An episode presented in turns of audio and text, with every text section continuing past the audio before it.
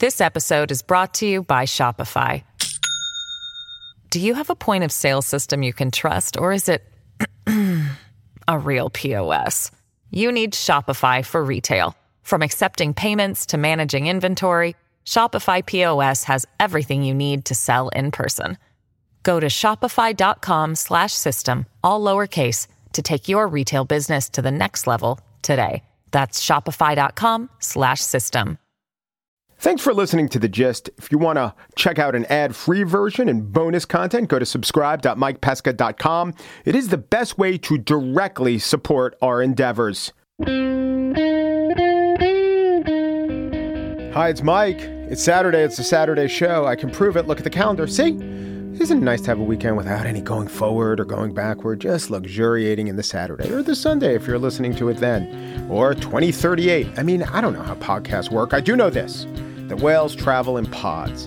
And this week on the show on Monday, I talked about whales. And a listener wrote in and he said, They travel in pods and you're a podcast. You didn't make a reference. No, I did not. Is it because I didn't realize that whales travel in pods or because I'm better than that? You decide as you listen not only to that, the best of the week, but a best of all time, which was a year old episode in which I talked about NCAA March Madness tournament strategy or non strategy. You don't need a three, people. If you've been watching the basketball, you're going to hear this all the time about how you don't need a three. Well, enjoy these couple of three, actually, just a couple of segments forthwith.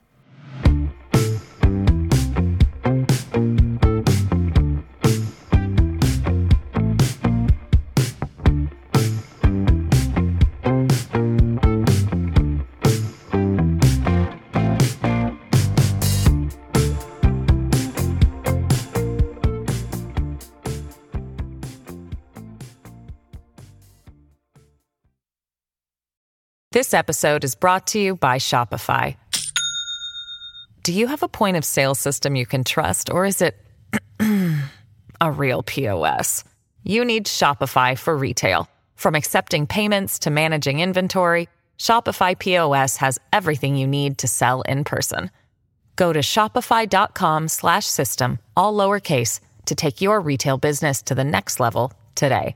That's shopify.com/system.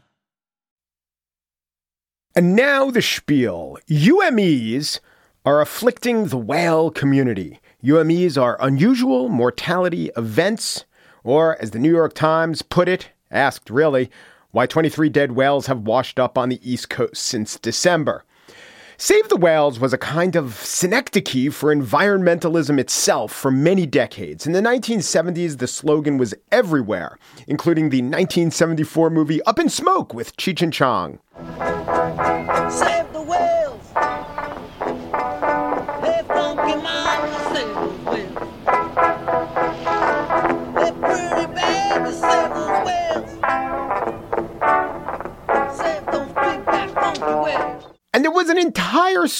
Trek movie with Saving the Whales as its theme. Here's a clip to give you some idea of the tone. This is mankind's legacy. Whales hunted to the brink of extinction. Virtually gone is the blue whale, the largest creature ever to inhabit the earth. Despite all attempts at banning whaling, there are still countries and pirates currently engaged in the slaughter of these inoffensive creatures. Where the humpback whale once numbered in the hundreds of thousands, today there are less than 10,000 specimens alive. Grim, and the latest news seems no better. So, that New York Times story about the dead whales was subheaded Another humpback whale was spotted dead late Monday, floating near a shipping channel between New York and New Jersey, the 13th whale found in the two states in three months. Local prosecutors questioned a suspicious orca. Yeah, it wasn't me. I don't know anything about it. Stick it in your blowhole, copper. But in all seriousness and all solemnity, and also to step away from my award winning voice work as the Orca, as the Gambino crime family Orca, let us consult Yale Environment 360, which is a publication of the Yale School of the Environment, the East Coast Whale Die Offs Unraveling the Causes. Activists are blaming a recent spate of humpback strandings off New York and New Jersey on seismic exploration by offshore wind companies. But scientists say the deaths are not unusual and are likely due to increased ship traffic and entanglements with fishing gear. Well, even the scientific explanation doesn't seem benign. It points the finger, or maybe flipper, at mankind itself. And the World Wildlife Fund offers studies which lists the leading cause of whale death as just what you heard there. The same thing as the leading cause of the Silicon Valley Bank explosion entanglements, specifically when whales become entangled in fishing gear. They list the number two cause of death opioids. Number three, falls. We never think of that, do we? Fish, ocean, mammals. They don't really have to worry about falls, just not a thing in their world. Huh. But, like those scientists say, no, it has nothing to do with the wind farms. Ship strikes. Ship strikes are killing a lot of these whales, which seems like really bad news. It certainly is for one of the struck whales and probably most of the people on those ships. But actually, it's not terribly bad news. So, first, we have to accept the North Atlantic right whale population from this entire picture. That still is a very threatened population.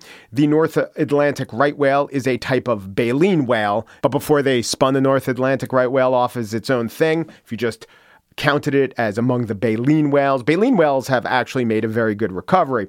But to just look specifically at our friend, our endangered friend, the North American right whale, still a bad situation. They say fewer than 400 left. And it might be about that type of whale that messages about saving the whales are still addressing, like this one. There lives our mightiest ally in the fight against climate change, tending vast floating rainforests that are a vital support system for all of life on Earth. Greta Thunberg. And someone needs to replenish her oxygen. No, wait, that's not right. Here's who the whale and dolphin conservation advocacy group really is referring to. They are climate giants. They are whales. They need us, and we need them. And even with these unusual mortality events noted in New York and New Jersey, even with all of that, what we have done for the whales is remarkable, acknowledging what we did to the whales for centuries before that wasn't nice at all.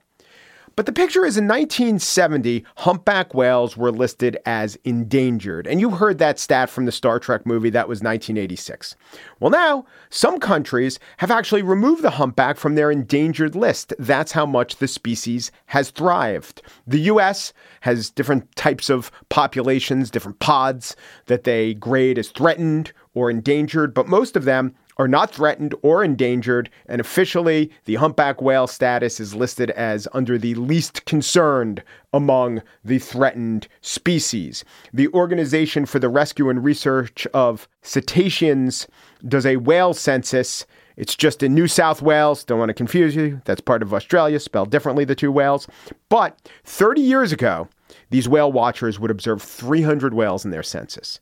These days, 33,000. The International Union for the Conservation of Nature, it's official body that applies the status levels to species, says there are 84,000 humpback whales today. In fact, the best explanation for the unusual events is that there are so many whales, some are bound to be hit by ships. It's sad, but unavoidable. Although they are whales, you'd think the people on board would, I don't know, have better radar. Whale can't really sneak up on you, can it? But in general, I say that even though headlines are about unusual events and pictures are about dead whales on beaches, we generally did a really good job. You know what we did? We saved the whales. Not all of them, but more than I think we had reason to believe was possible. Good job, humanity. Now, can we get word out about uglier, creepier animals? For instance, the giant flightless darkling beetle, an endangered insect that occupies dead trees in the Seychelles. Let's get Captain Kirk and Cheech on this one.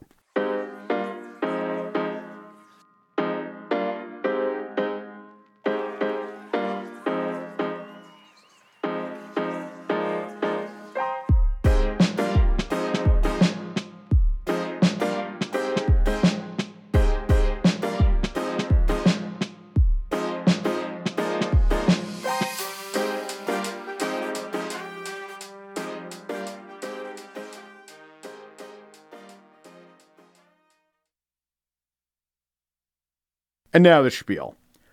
You're playing in the NCAA tournament. You're down late in a tight game. You're going to need grit, perseverance, athleticism, smarts. But apparently, there's one thing you almost never need. They don't need a three. Well, you don't need a three. I mean, You don't need a three in this situation. Don't need a three here. The three point shot is clearly a friend to the trailing team with time dwindling. But according to all these announcers, you just don't need one. Three point game. Makenjo to tie it. No, short. Baycott clears the rebound. didn't need it. I thought that was a little bit too early. In some situations, this is technically true. Not making a three pointer won't actually take your chances of winning to zero. You told these guys, don't foul.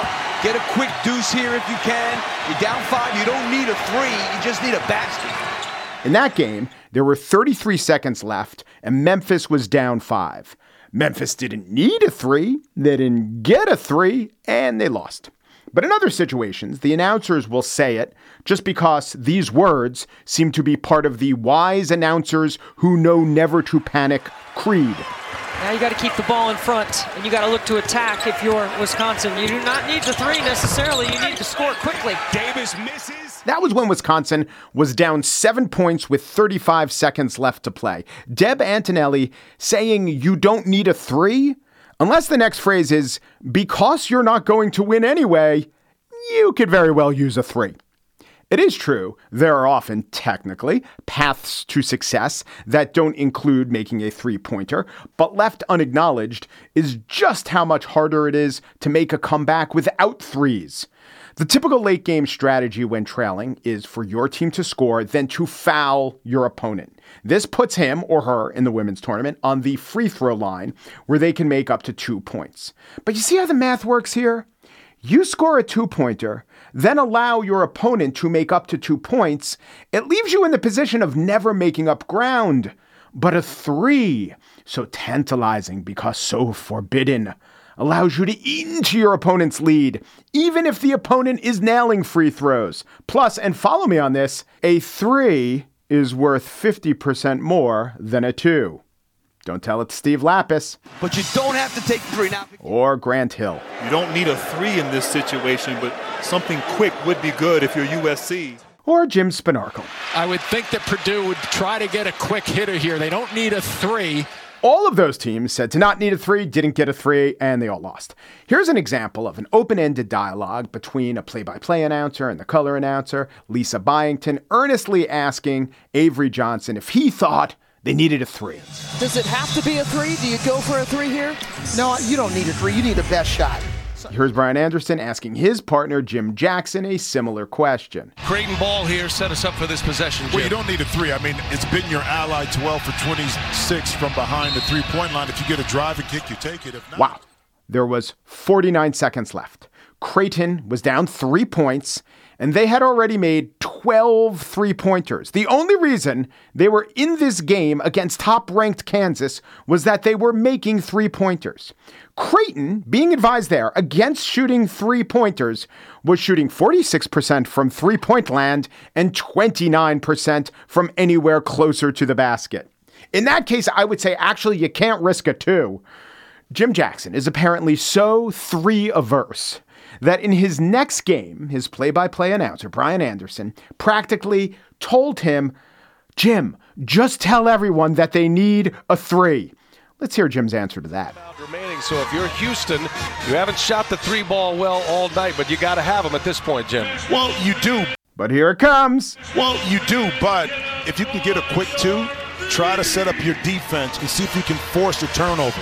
Especially if you can funnel Villanova to the corner. Now, if the three is available, you take Yeah, that didn't work. Houston lost. Why do all these announcers hate threes? They advise against taking the shot more than a guest on Joe Rogan. I have a theory. Announcers are of a little older generation than players and coaches. They're a little conservative, a little cranky, a little out of touch with the makeability and the glory of the three. They treat college players like they're all too impulsive, not patient, prone to lose their heads. All this argues for the slow and steady pursuit of the two pointer. But it doesn't comport with the three pointer as it's currently understood, a viable option to pursue in almost any situation, and especially in late game situations while trailing. And there's also an assumption that the non three, the two pointer, is just so easy. But it's not. Have you seen how tall some of those guys around the basket are? Announcers are treating threes like they're Hail Mary passes in football, or like they're three pointers from 1986 when they were new and scary and rare in the college game. Here's Steve Lappas accusing Memphis of pursuing what actually is optimal strategy. They were clearly looking for a three point shot there. But you don't have to look for a three point shot where it's, you're willing to take. I did find some exceptions to this triskophobia. The great announcers like Bill Raftery and Ian Eagle don't instinctively warn against the three. And then there was this guy. If you can come down and score a three quickly, perhaps you don't have to foul. Oh, that was Reggie Miller before Steph Curry, the greatest three point shooter in the history of basketball. At least Reggie Miller didn't abandon his muse, his instrument, his moneymaker. So many of our anointed sages are wont to doubt the power of the three and then quick to bury the shooter who fails to bury the three. Seemed a little desperate with the threes. Too, too fast. We are all desperate for the three. We live by the three and die by the three. We have redefined the game around the three. But our announcers can never seem to admit it. And if you're USC, Arizona, TCU, Davidson, Baylor, UCLA, a whole lot of other teams who didn't get that one clutch three, you know just how much you need the three. The three is really, really, really important. It's worth so much. One more than the two, but infinitely more than the three never taken.